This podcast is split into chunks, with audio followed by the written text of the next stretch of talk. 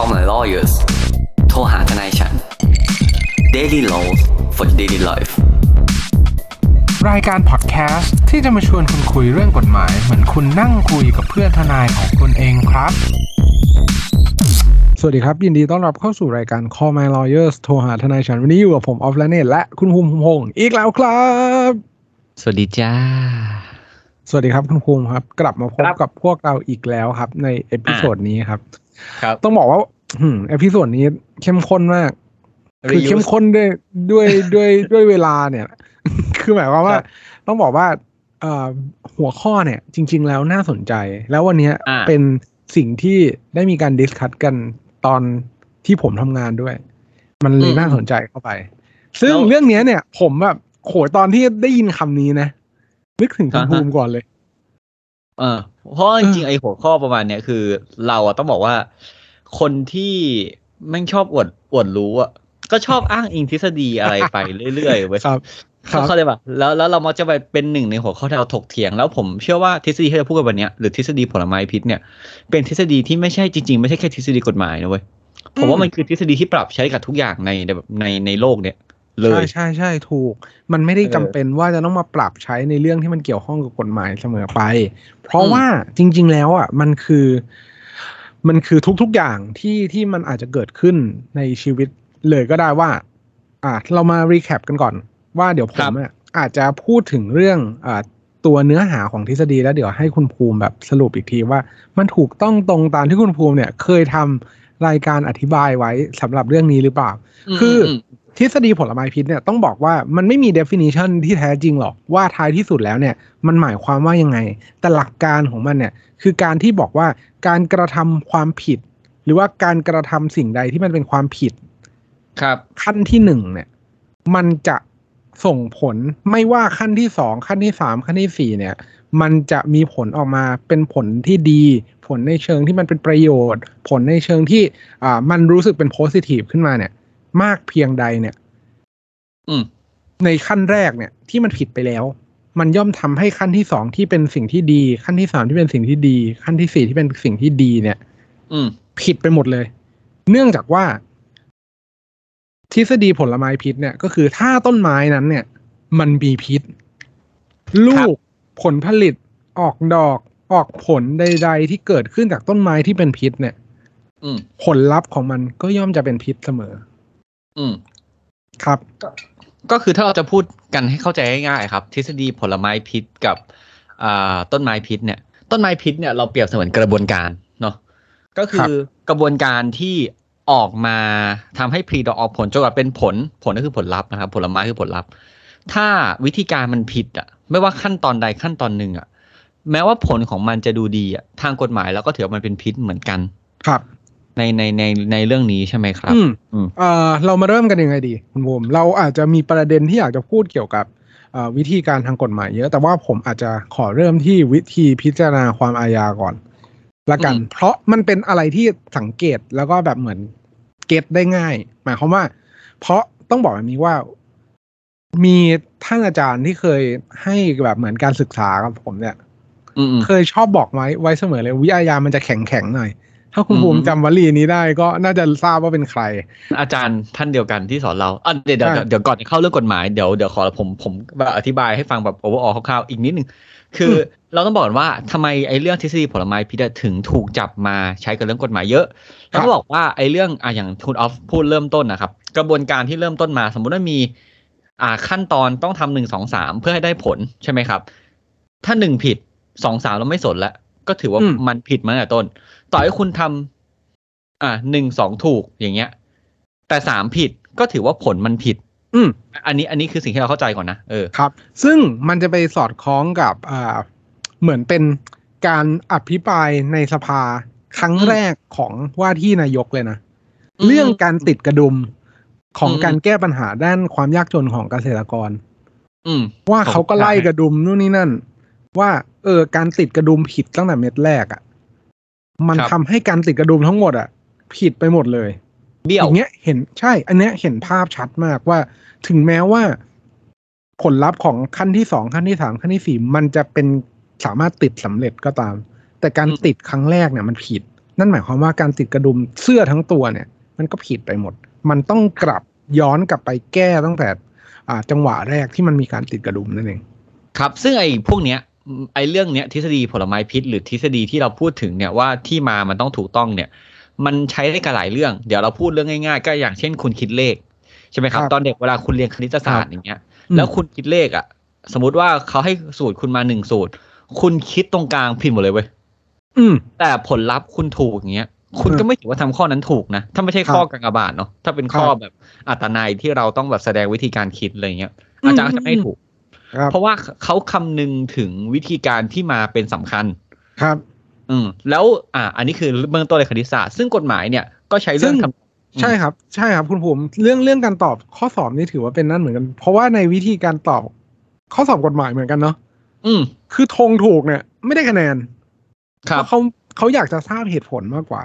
ว่าท้ายที่สุดคุณไล่กระบวนการคิดของคุณอะออกมาเป็นยังไง ไม่ใช่ครับแบบได้ไม่ได้ ถูกอืมไม่ถูก ทำได้หรือทำไม่ได้ผิดหรือไม่ผิดมันไม่ใช่แค่นั้น มันต้องทราบมาว่า การที่จะมาเป็นถูก การที่มาจะมาเป็นผิดเนี่ย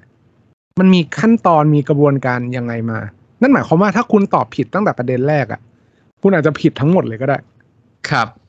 ซึ่งไอ้ทฤษฎีผลไม้พิษเนี่ย ส่วนใหญ่อะ มักจะถูกใช้สำหรับคนที่เคลมว่าตัวเองทำถูก อันนี้ผมต้องพูดอย่างนี้ก่อนอ่าคถูรักบป่ะ เพราะคนเวลาคนเคยตัวเองผิดอะมันมันก็มีหลาย ๆ หลักเกณฑ์เดี๋ยวเราพูดกันในตอนท้ายว่าอะไรบ้างที่มันไม่ใช่เรื่องผลไม้พิษอะหรือต้นไม้พิษอะแล้วมันเป็นที่ยอมรับเหมือนกัน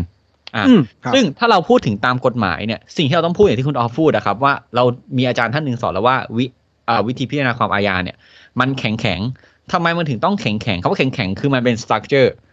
อืมมันเป็นรูปแบบที่แน่นอนถูกไหมครับครับ เพราะวิธีพิจารณาความอาญาเนี่ย มันไม่ใช่เรื่องของการสู้กันเพื่อเงินตรา มันไม่ใช่เรื่องของการสู้กันเพื่อสิทธิ์ แต่มันครับสู้กันเพื่อการรอนสิทธิ์คนที่เป็นจำเลย การรอนสิทธิ์คนที่เป็นจำเลยคืออะไร คืออ่าเรื่องวิธีพิจารณาความอาญาหรือคดีอาญาเดี๋ยวเวลามันมีคำพิพากษา ถ้าฝ่ายจำเลยผิดจริง จะต้องมีโทษที่ทำให้เกิดการรอนสิทธิ์จำเลยนั้น ไม่ว่าจะเป็นการปรับ ไม่ว่าจะเป็นการสั่งไปทำอะไรก็ตาม ไม่ว่าจะเป็นการกักขังหรือจำคุกนะครับ หรือถึงขนาดประหารชีวิตเลย execute อืมครับซึ่งพอเราบอกว่าวิทยาเป็นเรื่องแข็งๆเนี่ย เพราะฉะนั้นเนี่ย กระบวนการที่นำมาซึ่งผลลัพธ์เนี่ย จะต้องชอบทำร้อยเปอร์เซ็นอืมครับ ถูกต้อง ไม่อย่างนั้นไม่อย่างนั้นนะครับ เราจะไม่สามารถอธิบายให้ฝ่ายจำเลย หรือว่าญาติของฝ่ายจำเลยหรือประชาคมโลกเนี่ยเข้าใจได้เลย อืมครับ ถ้าเรายกตัวอย่างกลับไปเลยสมัยก่อนอะสมัยก่อนตอนที่ไทยเสียเรื่องอำนาจอธิปไตยคือมีการแบบอ่า มีต่างประเทศมีต่างชาติลุกล้ำเข้ามาใช่ไหมครับไม่ว่าจะเป็นสมัยของอ่าพระนารายณ์สมัยของอ่ารัชกาลที่สี่หรือจะเป็นสมัยก่อนที่รัชกาลที่ห้าจะมีการตรากฎหมายแพ่งและพาณิชย์มาเนี่ยหรือกฎหมายตราสามดวงอะไรพวกเนี้ยนะครับ เกิดขึ้นเนี่ย เมื่อก่อนบทลงโทษอย่างที่เราเคยคุยกันในอีพีก่อนๆนะคุณออฟมันก็มีเรื่องจับไปดำน้ำเนาะใครดำอึดครับกว่า คนนั้นก็ถือว่าเทพเจ้าให้พรถูกปะครับก็ไม่ได้ทั้งทำทั้งผิดที่ทั้งทั้งที่ไม่รู้เลยว่ามันเป็นเรื่องสสรีระล้วน ใช่ เพราะว่าอะสมมติคุณทำคุณทำผิดแล้วคุณดันเจอบทลงโทษเนี้ยบทพิสูจน์เนี้ยแทนการไต่สวนแล้วคุณคู่แข่งมันคือไมเคิลเฟลป์อะไมเคิลเฟลป์คือ คือคนที่ชนะเหรียญทองเยอะที่สุดในประวัติศาสตร์ของการว่ายน้ำอะๆเออคุณลำบากเลยนะใช่อันนั้นอะมึงผิดตั้งแต่แรกแล้วตั้งแต่ยังไม่ดำหรือเออโจรต้องบอกว่า หรือโจรโจรรู้ว่าจะพิสูจน์แบบเนี้ยอ๋อวันวันๆฝึกดำน้ำอย่างเดียวเออวันนั้นฝึกดำน้ำไม่ทำอะไรกูตื่นขึ้นมาฝึกดำน้ำอะไรเงี้ย ซึ่งมันก็แบบ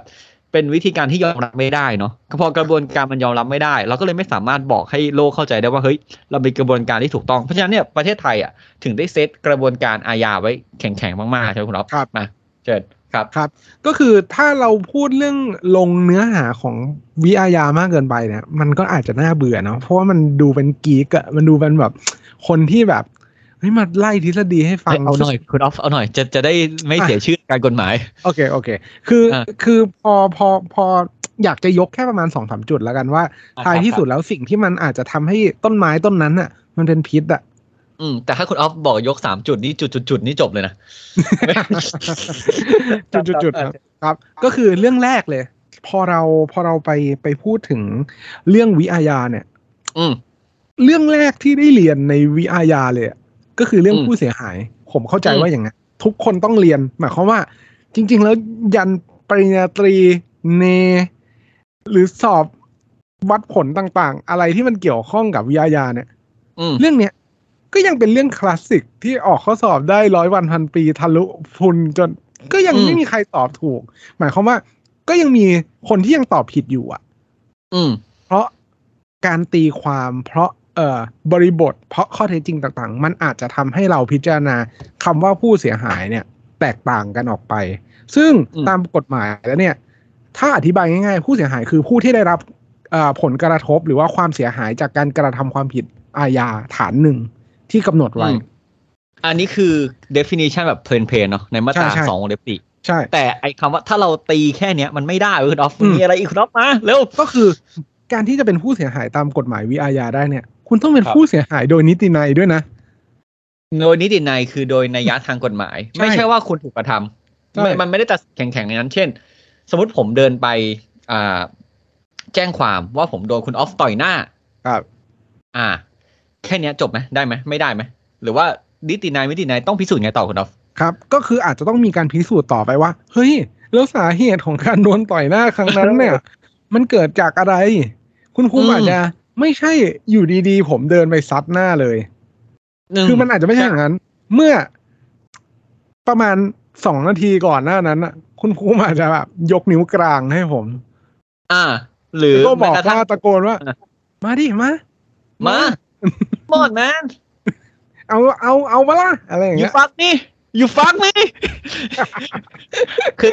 คือต้องบอกว่าผู้เสียหายโดยนิตินัยเนี่ยคือคุณต้องเป็นผู้เสียหายที่ไม่ได้มีส่วนร่วมกับการกระทำความผิดถูกปะครับ ซึ่งการที่ผมบอกเมื่อกี้ว่าไอ้ผมโดนต่อยหน้าจะเดินหาตำรวจบอกว่าไอ้ผมผู้เสียหายเดียวไม่ได้ ถ้าอย่างที่คุณครัอ๊อบฟบอกสอนที่กรอบผมยกนิ้วกลางให้ แล้วตะโกนว่า you fuck me อะไรเงี้ย หรือว่าหรือว่าแม้แต่ว่าผมบอกคุณออฟนายอะ หมัดไม่แรงหรอก คุณต่อยหน้าผมมาผมท้ามาตรงเนี้ยแล้วก็แบบเหมือนใช้มือตบหน้าอะเดี๋ยวทำเสียงให้ฟังอ่ามีเสียงตบหน้าแป๊ะแป๊ะมาดิมาดิอะไรเงี้ยหรือหรือหรือไม่อย่างนั้นน่ะ ก็คือ คุณก็ไปค่ายมวยกับผมนี่แหละ แล้วคุณก็ไปซ้อมมวยกัน เออ ก็เล่นกันปกติ พอหลังจากเลิก มึงไปสถานีตำรวจเฉย บอกบอกว่ากูต่อยหน้า เออ โดนต่อยหน้า คือทั้งที่สมัครใจแบบบอกขับซ้อมกันเสร็จแล้วก็แบบร้อนวิชาไง บอกคุณออฟ วันนี้เราลงนวมกันดีกว่า ก็คือเราก็ลงไปซ้อมกันสองคนปั๊บเสร็จ คุณออฟพิ้วไง พิ้วไหวจังสายน้ำพิ้วดันผีเสื้อต่อยเจ็บเหมือนพึ่ง เข้าหน้าผมปักปักปักโกรธ ไปแจ้งความเออหรือ หรือแม้แต่ว่าผมยอมให้คุณออฟทำอืมครับเพื่อเอาต่อยหน้าแบบอยากพิสูจน์อะยอมอ่ามามาลองลองลองไม่เจ็บหรอกโถมาปึ้งเลยหน้าสั่นครับซึ่งอันเนี้ยเราเรียกว่าไม่ใช่ผู้เสียหายโดยนิตินัยเพราะมีอืมคุณมีส่วนร่วมกับการกระทำความผิดครันั้บนหรือคุณไปก่อให้มันเกิดนั่นแหละครับ แล้วมันเป็นผลไม้พิษยังไงคุณน้องมันเป็นกระบวนมันเป็นต้นทฤษฎีแบบต้นไม้พิษกับผลไม้พิษยังไง คือพอพอมันกลายเป็นผู้เสียหายที่ไม่ใช่ผู้เสียหายโดยนิตินัยแล้วเนี่ยเขาก็ไม่ได้มีอำนาจในการดำเนินคดีอาญาตามที่กฎหมายกำหนดไว้ นั่นครับหมายความว่ากระบวนการอื่น ๆ ที่มันผ่านไปอย่างเช่น ถ้าเรานึกภาพตามตอนที่เราแบบเหมือนถูกทำร้าย หรือว่าโดนการกระทำความผิดอาญา คุณไปครับไปแจ้งเอ่อพี่ๆตำรวจ ว่ามีครับคนมากระทำความผิดกับคุณอืมเฮ้ยอืมพี่ตำรวจแอคทีฟ จดจดจดนู่นนี่นั่นเสร็จได้เรื่องได้รับใบแจ้งความเสร็จ หมายความว่าลงบันทึกประจำวันเรียบร้อยพรุ่งนี้ละเอาเลย ไม่ไม่ไม่พรุ่งนี้วันเนี้ยไปบ้านผมเลย อืมไปรอที่หน้าหน้าบ้านเลย เขียนนู่นนี่นั่น เอ้ยหมัดมีรอยนู่นนี่นั่น แสดงว่าต้องต่อยจริง ๆ แน่เลย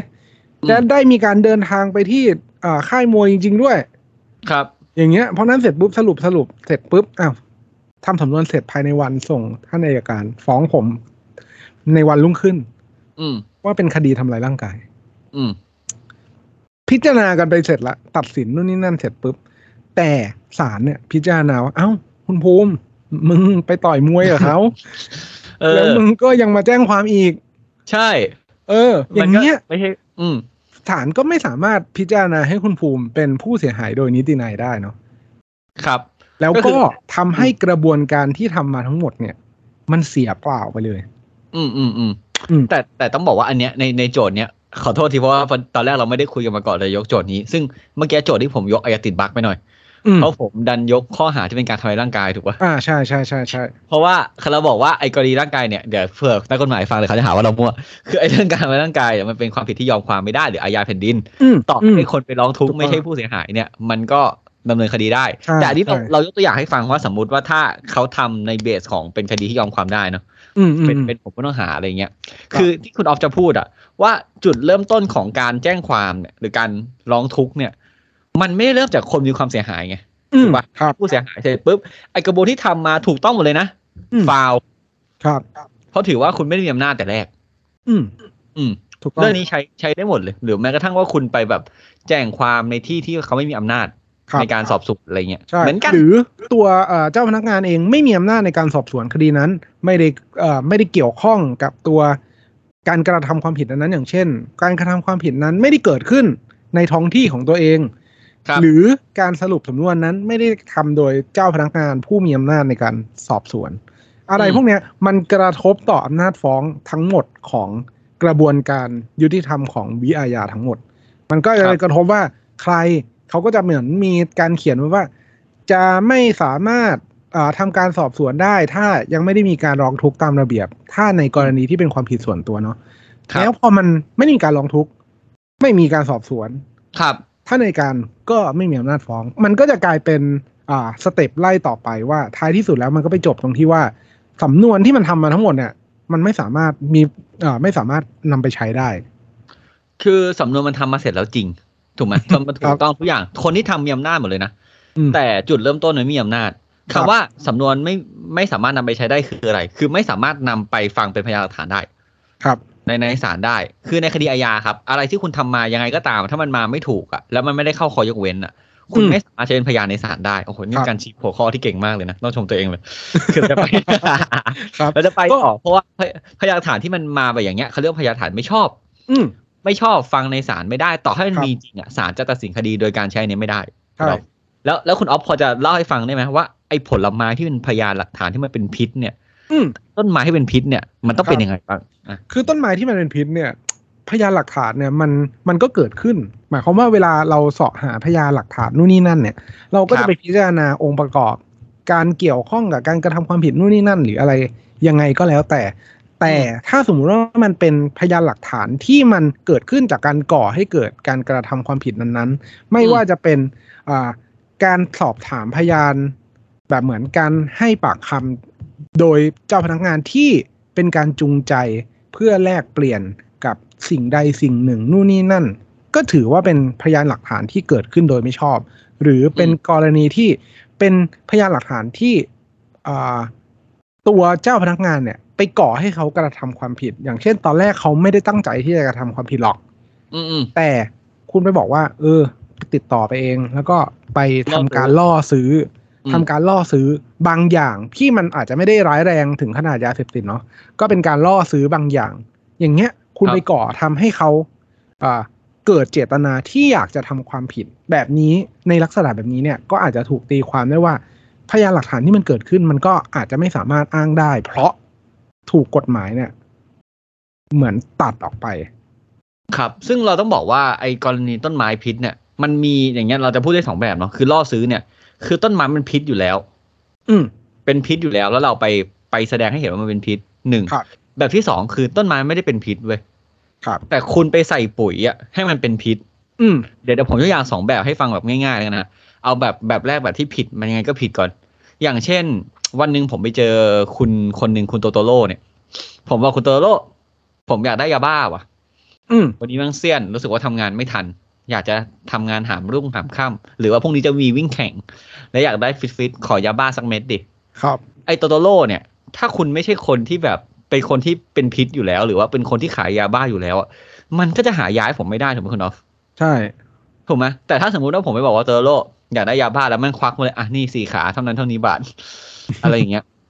อย่างเงี้ยคือมันเป็นพิษอยู่แล้ว เราแค่ไปล่อซื้อคือทำให้มันเห็นเป็นประจักษ์มากขึ้น ครับ ไปไฮไลท์มันไปส่งลงสปอตไลท์ตรงนั้น กลับกัน สมมุติว่าผมไปเจอคุณโตโตโร่เหมือนกันแต่คราวนี้ไม่ใช่เรื่องยาบ้าแล้วอืมผมบอกคุณโตโตโร่ว่า คุณโตโตโร่ผมอยากไปแบบขโมยของที่บ้านคุณออฟอะคุณคุณโทโร่บอกว่าบ้านออฟอยู่ไหนวะ แล้วต้องไปแบบขโมยยังไงวะแบบฮะไม่มีไอเดียเลย ไม่รู้เรื่องเลยว่าทำยังไงอืม ผมก็ไปแบบบอกเดี๋ยวผมจ้างแล้วกันคุณทำตามนั้นตามนี้ผมเนี้ยไอ้เรื่องเนี้ยเขาอาจจะไม่ได้ทำเป็นอาชีพ แต่เขาเห็นแก่เงินที่เยอะมากๆจากผม จนเขาไปทำเรื่องเนี้ยเขาอาจจะไม่ได้เป็นกฎเป็นต้นไม้ที่เป็นพิษอยู่แล้ว แต่ผมไปใส่ปุ๋ยครับไปชักจูงให้เขาเป็นพิษ ซึ่งครับความแตกต่างกันระหว่างอันแรกกับอันที่สองเนี่ยในแบบแรกเนี่ยไอ้ที่กรณีมียาขายหรือขายยาต้องมีช่องทางอยู่แล้วเนี่ย อันเนี้ยก็จะถือว่าเป็นผลเอ่อต้นไม้พิษอยู่แล้ว ผลไม้เป็นพิษถูกไหมครับ ก็เออต้นไม้เป็นพิษอยู่แล้ว ถูกดิไม่ใช่สิ ต้องบอกว่าต้นไม้มันถูกต้องอยู่แล้ว อืม เออ ก็คือเราสามารถบังคับเอาคดีได้ ฟังพยานหลักฐานตรงที่ผมไปล่อซื้อได้ครับแต่กลับกัน ไอตอนที่ไปขโมยของบ้านคุณออฟเนี่ย เขาก็เป็นต้นไม้แบบปกติอะ แต่เราก็ไปใส่พิษให้เขาเองก็สุดท้ายก็ฟังไม่ได้อยู่ดีอืมเออเพราะเราก่อให้เกิดครับใช่ไหมครับ อืมครับ เพราะว่าเราต้องบอกแบบนี้ว่าทำไมทำไมเหตุผลว่ายาเสพติดจึงกลายเป็นอ่าสิ่งที่ได้กลายเป็นข้อยกเว้นในเรื่องของการแสวงหาพยานหลักฐานเนาะเพราะว่าครับเนื่องจากว่าตัวยาเสพติดเองเนี่ยอ่าศาลได้มีคำพิพากษาเหมือนว่างหลักกันมาตลอดแหละว่าด้วยตัวของยาเสพติดเองเนี่ย มันเป็นสิ่งที่ผิดกฎหมาย ด้วยตัวมันเองอยู่แล้ว และมันส่งผลกระทบต่อประชาชนในวงกว้างก็คือหมายความว่า เพื่อที่จะมีการป้องกันการแพร่ระบาดของยาเสพติดเนี่ย เราก็อ่าเราก็เหมือนว่าสามารถที่จะมีกระบวนการยุติธรรม เพื่อที่จะเข้าไปป้องกันและปราบปรามมันได้ มันครับอาจจะไม่ได้ทำถูกต้องตามขั้นตอนทั้งหมด หมายความว่าคุณไปเจอพยานหลักฐานด้วยตัวเอง คุณไม่ใช่แบบเหมือนทำการดักฟงดักฟังหรืออะไรอย่างเงี้ยในส่วนของอ่าการได้มาซึ่งพยานหลักฐานอาจจะผิด แต่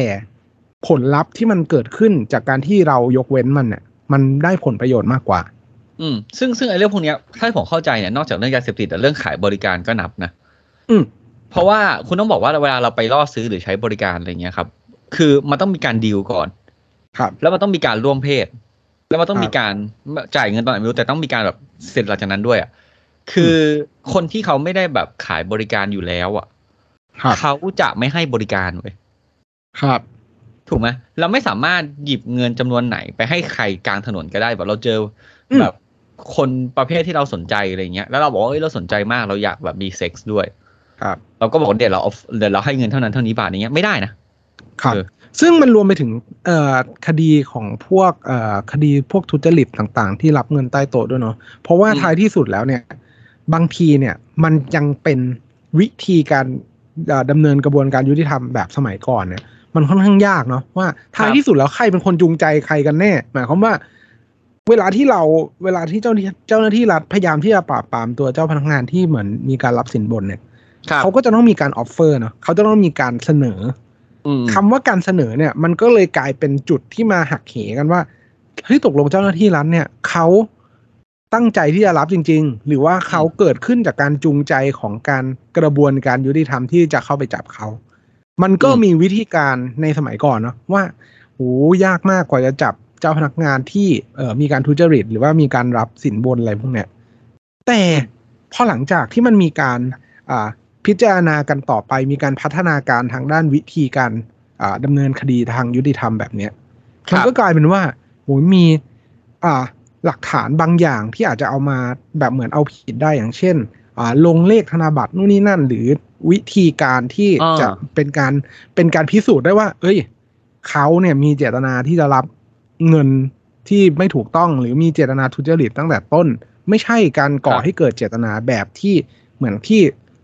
ตัวผู้อ่าตัวผู้กระทำความผิดเนี่ยพยายามจะกล่าวอ้างกับกระบวนการนั่นเองอืมเราต้องบอกว่าก่อนที่เขาจะล่อซื้อกันอะอย่างที่เขาพูดเมื่อกี้เลขธนบัตรอะคือเขาจะแบบถ่ายเอกสารธนบัตรเลขไว้ก่อนเลยนะว่าเขาจะใช้เนี่ยในการจ่ายเงินอืมเออ ซึ่งส่วนใหญ่เป็นแบงค์พันตอนแรกผมก็ไม่เห็นด้วยกับหมอว่าลงค์เว้ย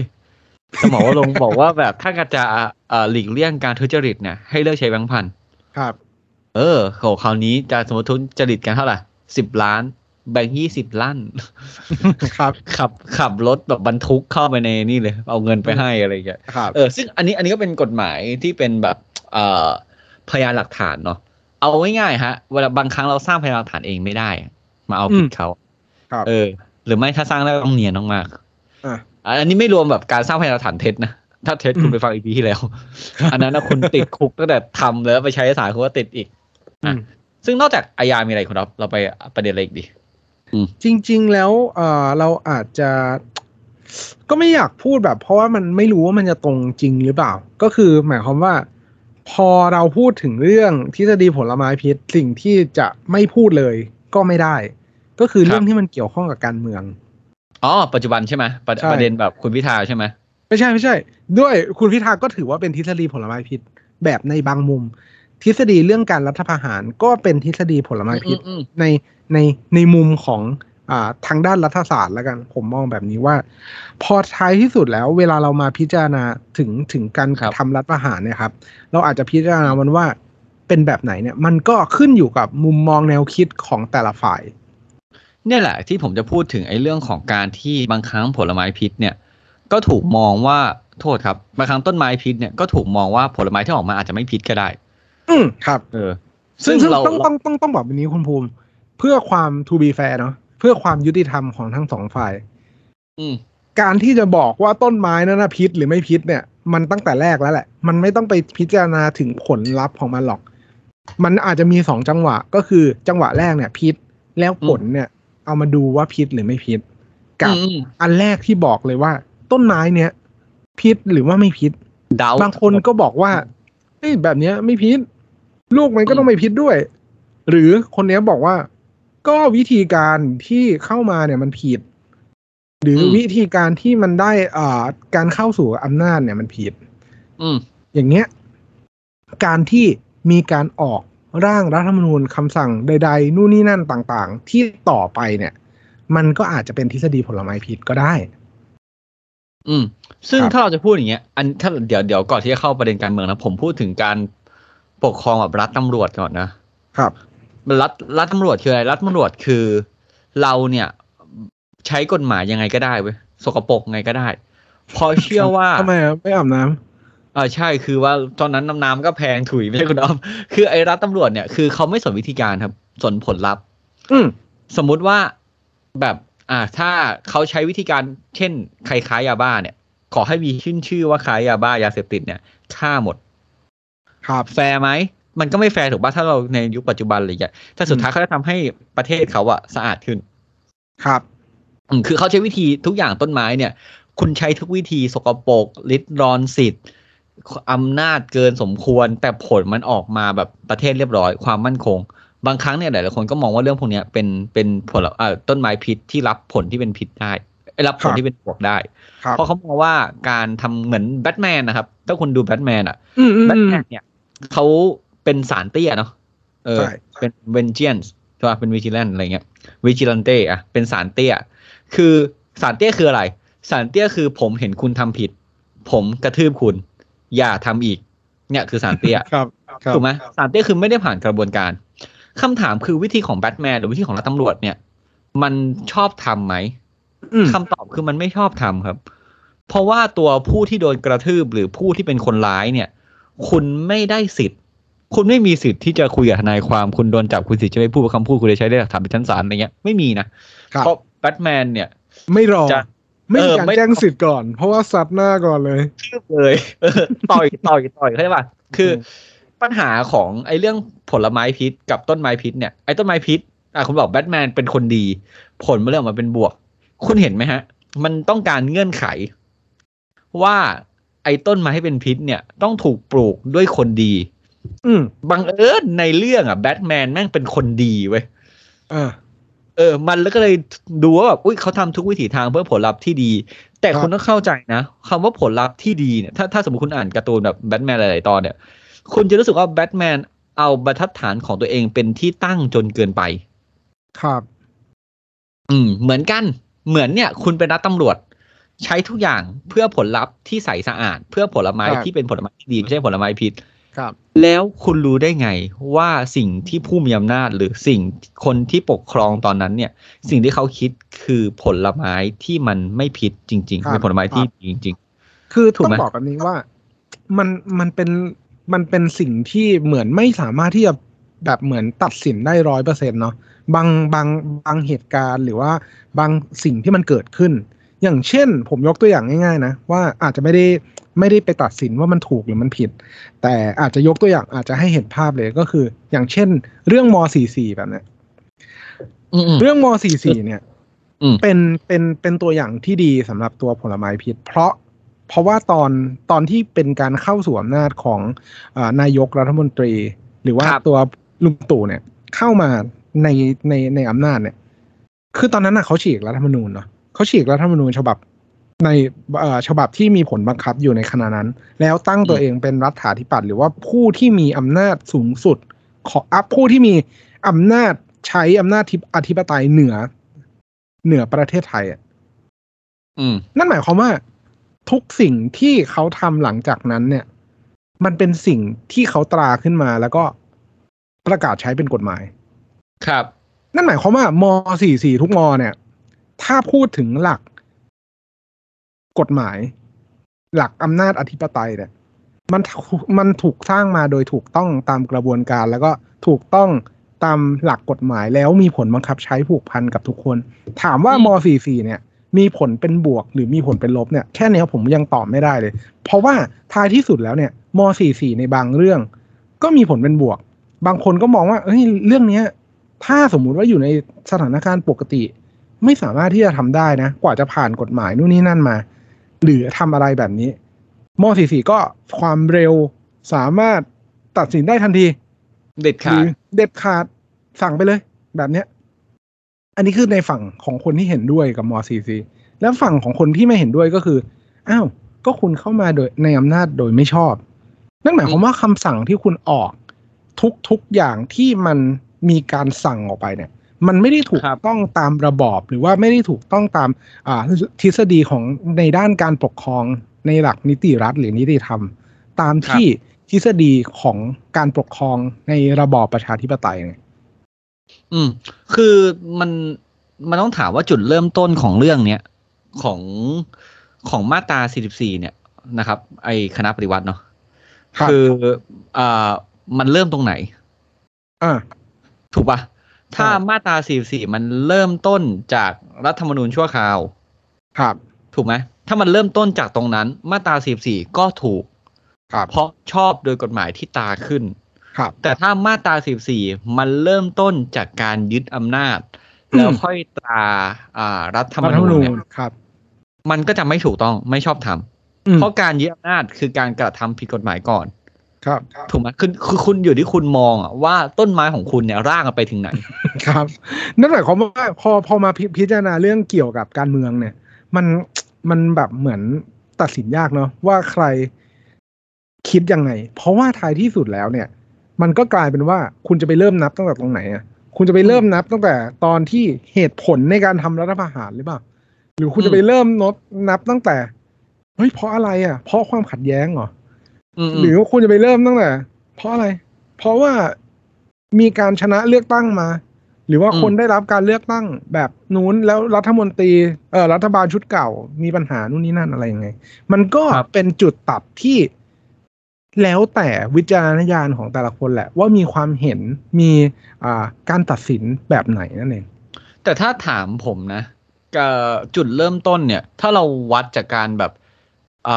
ที่มาของรัฐบาลหรือที่มาของพวกเอ่อรัฐาธิปัตย์เนี่ย ส่วนใหญ่ไม่ชอบกฎไม่ชอบด้วยกฎหมายทั้งโลกนะอืมใช่ครับอะอันนี้ผมยกตัวอย่างยังไงเดียเอาเป็นรัสเซียไหมอืมรัสเซียก็ดีกูก็ยกตัวอย่างซะ extreme เลยคือคือ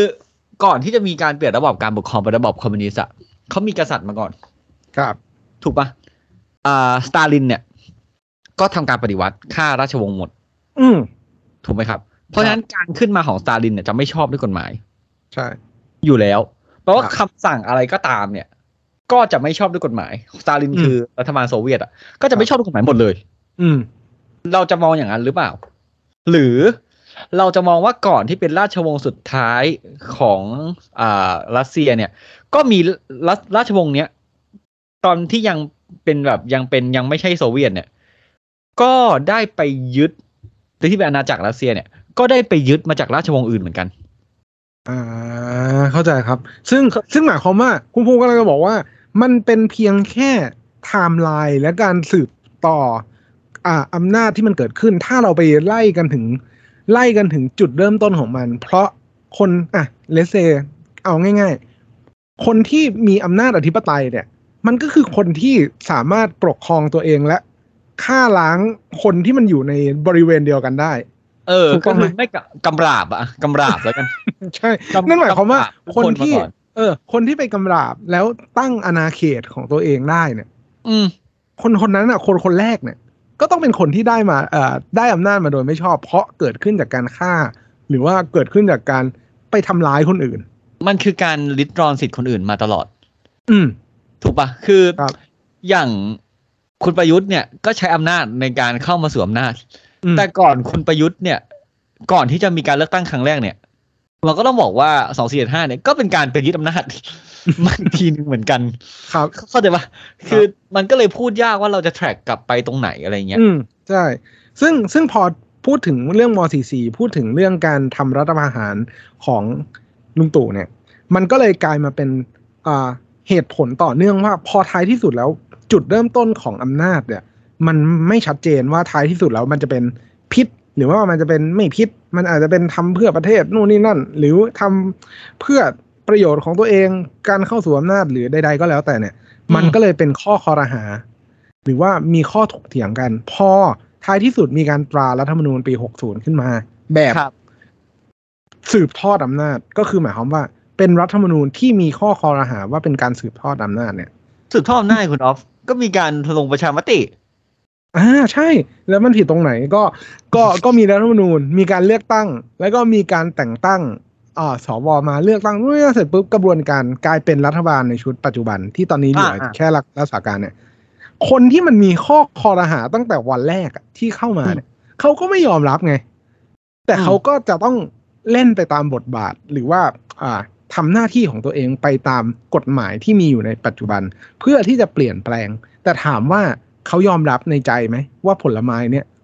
มันเป็นผลไม้ที่สามารถกินได้รสชาติหอมหวาน ต้นไม้นี้มันเป็นต้นไม้ที่ปลูกปลูกขึ้นมาโดยไม่มีพิษเขาก็ยอมรับไม่ได้เขาอาจจะเป็นเราต้องบอกคนที่ได้รับประโยชน์จากการปลูกต้นไม้ที่เป็นพิษเนี่ยเขาอาจจะมีแอนตี้แบบแอนตี้พอยซันก็ได้นะเว้ยมีอิมมูนอะอ่ามีมีครับภูมิคุ้มกันกับระบบพิษที่เยอะ แล้วเขาอืมได้ประโยชน์เขาสามารถครับกินได้อะไรเงี้ยครับแล้ว แต่อะ คือเราจะพูดไงดีอะถ้าสมมุติว่าคุณบอกว่ารัฐบาลเอ่อรัฐธรรมนูญปีหกศูนย์อะมันมันมันมันเป็นต้นไม้พิษจ้ะมันเป็นผลของเอ่อต้นไม้ที่เป็นพิษอะเออที่ออกมา แล้วผลการเลือกตั้งครั้งเนี้ย คุณจะนับอะเป็นผลไม้ที่ชอบปะใช่ ซึ่งท้ายที่สุดแล้วพอมันเปลี่ยนขั้วการเมือง กลับไปอีกฝั่งหนึ่งคือ หรือว่าเรียกตัวเองว่าฝั่งประชาธิปไตยอะ อืม เอ้า แต่คุณชนะบนเกมของเขาที่คุณบอกว่ามันเป็นผลไม้พิษ อย่างเงี้ย คุณยังจะถือว่าต้นไม้ที่มันปลูกมาก็คือรัฐธรรมนูญปีรัฐธรรมนูญปีหกศูนย์เนี่ย มันเป็นพิษหรือเปล่าใช่ เพราะเขาได้บอกถ้าถ้ารัฐบาลถ้ารัฐธรรมนูญปีหกศูนย์มันพิษ แล้วผลที่ตามมาเนี่ย พิษแม่งหมดเลย อืมนะแล้วแม้ว่ารัฐบาลปัจจุบันที่สมมติเขาตั้งขึ้นได้เนี่ย ด้วยการรวมเสียงคนที่แบบเลือกตั้งเขาเป็นจำนวนโหวตที่มากกว่า คือเขาได้คอนเซนแซสใช่ไหม ได้ประชามติคือได้มติสูงสุดแบบรวมกันเป็นเมเป็นเป็นส่วนใหญ่ของประชาชนอย่างเงี้ยครับ เรายังถือว่าเขามาจากระบอบที่ถูกต้องหรือเปล่า อืม นั่นนี่ อันนี้ก็เป็นคำถามเนาะซึ่งเราจะบอกว่าทฤษฎีพอพูดถึงทฤษฎีผลไม้พิษในในวงการหรือว่าในในวงการกฎหมายก็ดีการเมืองก็ดีหรือว่าอะไรอย่างเงี้ย มันก็อาจจะมีข้อยกเว้นของการแอพพลายตัวทฤษฎีผลไม้พิษเนาะพอมาพิจารณาถึงประโยชน์ พิจารณาถึงข้อยกเว้นต่างๆ ที่มันเกิดขึ้น อย่างเช่น ถ้าสมมติว่ามันเป็น อ่าถ้าถ้าเราอ้างอิงกฎหมายหน่อยก็คือ ถ้าสมมติว่ามันเป็นประโยชน์เพื่อความยุติธรรม ใดๆก็แล้วแต่เนี่ย เออ มันก็อาจจะสามารถที่จะพิจารณาเปลี่ยนอ่าสิ่งที่มันไม่ถูกต้องบางอย่างผิดหลงเล็กน้อย หรือว่าการกระทำบางอย่างที่มันอาจจะไม่ถูกต้องเนี่ย กลายเป็นสิ่งที่เอามาตัดสินแล้วก็เป็นคุณกับตัวคนที่ได้รับผลกระทบบางอย่างก็ได้ เราจะบอกว่าผมต้องบอกว่า ถ้าคุณมองทฤษฎีผลไม้พิษในทางกฎหมายเนี่ย มันจะเป็นรูปแบบหนึ่งถูกปะอืมมันจะมีคำตอบเสมอเลยแหละ ว่าผิดหรือถูก อืมแต่วันที่คุณมองทฤษฎีผลไม้พิษอะในมุมมองของรัฐศาสตร์ หรือ politics หรือการเมืองอะไรเงี้ยผมพูดตรงมันไม่มีมันไม่มีคำตอบเดียวครับ อืม มันขึ้นอยู่ว่าคุณได้ประโยชน์ตรงไหน เขาจะหยิบจุดเริ่มต้นอย่างที่ผมพูดตอนแรกอะครับว่าเขาจะมองว่าจุดเริ่มต้นมันเป็นพิษตรงไหนอะเขามักจะไม่มองจุดเริ่มต้นที่เขาเสียเปรียบ อืม ก็ก็ถูก เสมอเว้ยใช่ครับ แล้วก็เอ่อพอมันคิดในแบบรัฐศาสตร์เนี่ย การที่จะบอกว่าโอ้โหทุกอย่างเนี่ย มันไม่ได้ทำตามกระบวนการแล้วมันจะเสียเปล่าทั้งหมดมาตั้งแต่ต้นเนี่ย บางทีมันเกิดผลกระทบมากกว่า มันเกิดผลกระทบที่ยิ่งใหญ่กว่าอย่างเช่น ในกรณีตอนที่เหมือนตอนที่เราเอ่อได้ข่าวกันในช่วงวีคที่ผ่านมาเนาะเรื่องว่าคุณสมบัติของอ่าว่าที่นายกคุณพิธาเนี่ยอืม ว่าการรับสมัครเนี่ยมันไม่ถูกต้องคุณสมบัติมันผิดมาตั้งแต่ต้นอาจจะทำให้การสมัคร ลงแบบเหมือนรับเลือกตั้งของสสในพักหรือว่าพักนั้นนะอืมพังไปทั้งหมดเลยอ้าวแล้วถ้าพังหมดแล้วทำไงเลือกตั้งใหม่เลยหรือเปล่า อีกห้าพันล้านนะนั่นแหละ มันก็เลยกลายเป็นว่าท้ายที่สุดแล้ว มันก็เลยอาจจะต้องเอามุมมองของรัฐศาสตร์เนี่ย เข้ามาจับเพื่อแก้ไขการตีความแบบแข็งๆของนิติศาสตร์ด้วย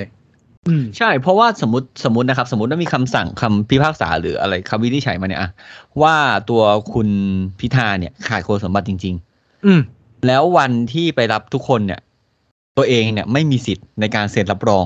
อืม แล้วทุกอย่างเป็นโมฆะหมดเนี่ย หู ประเทศประเทศเสียหายมาก ๆเลยนะครับครับ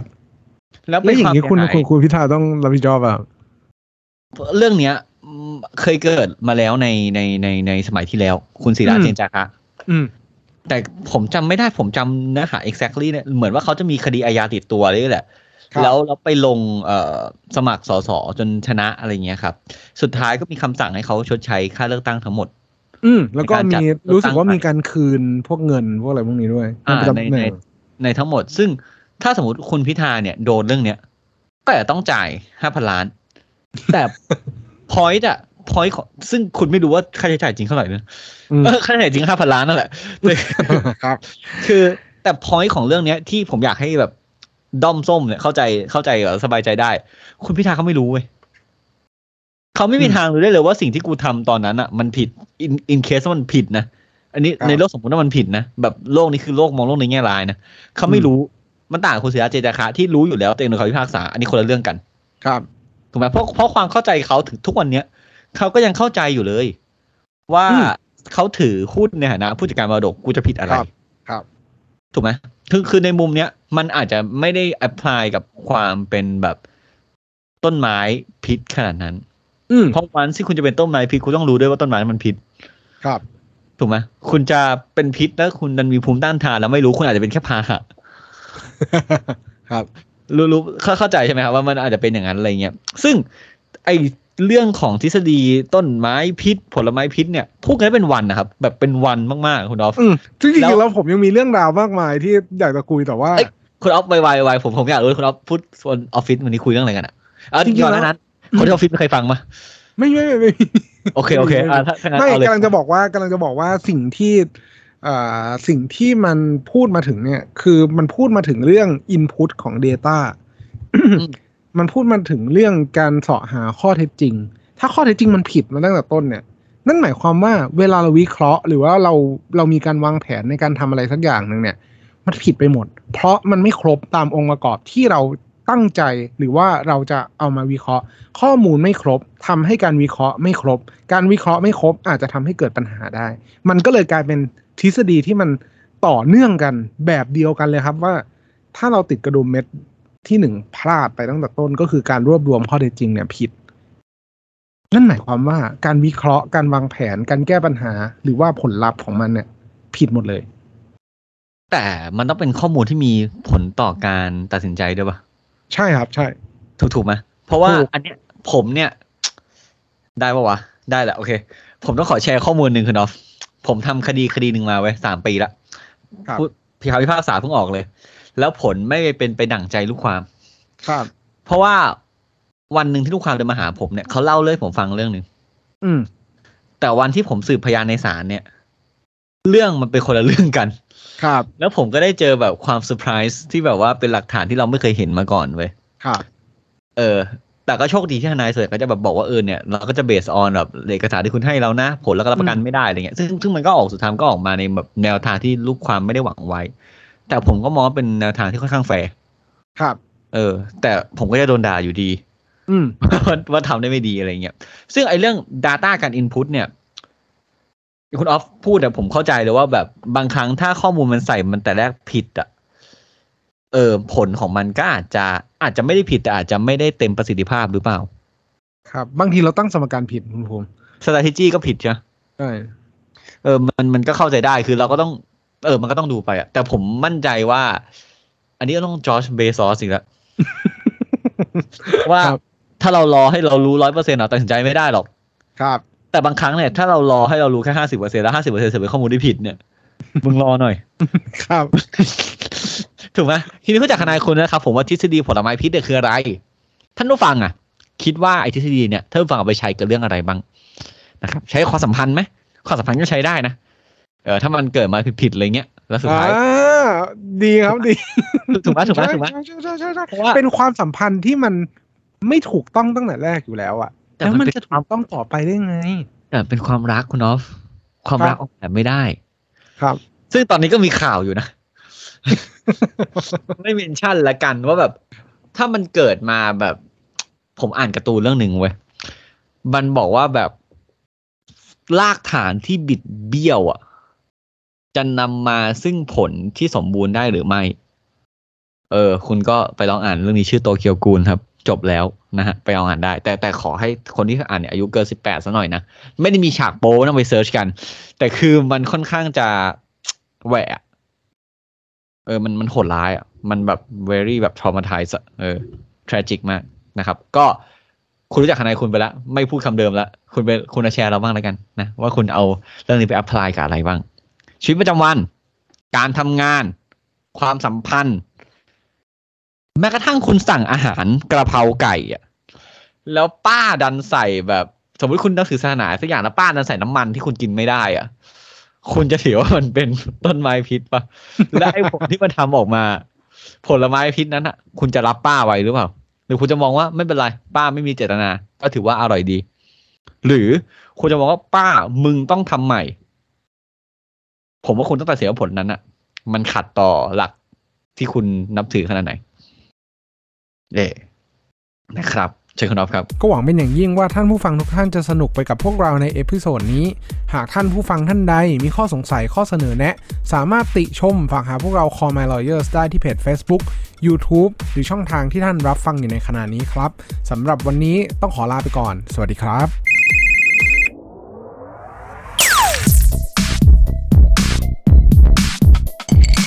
Daily Laws for Daily Life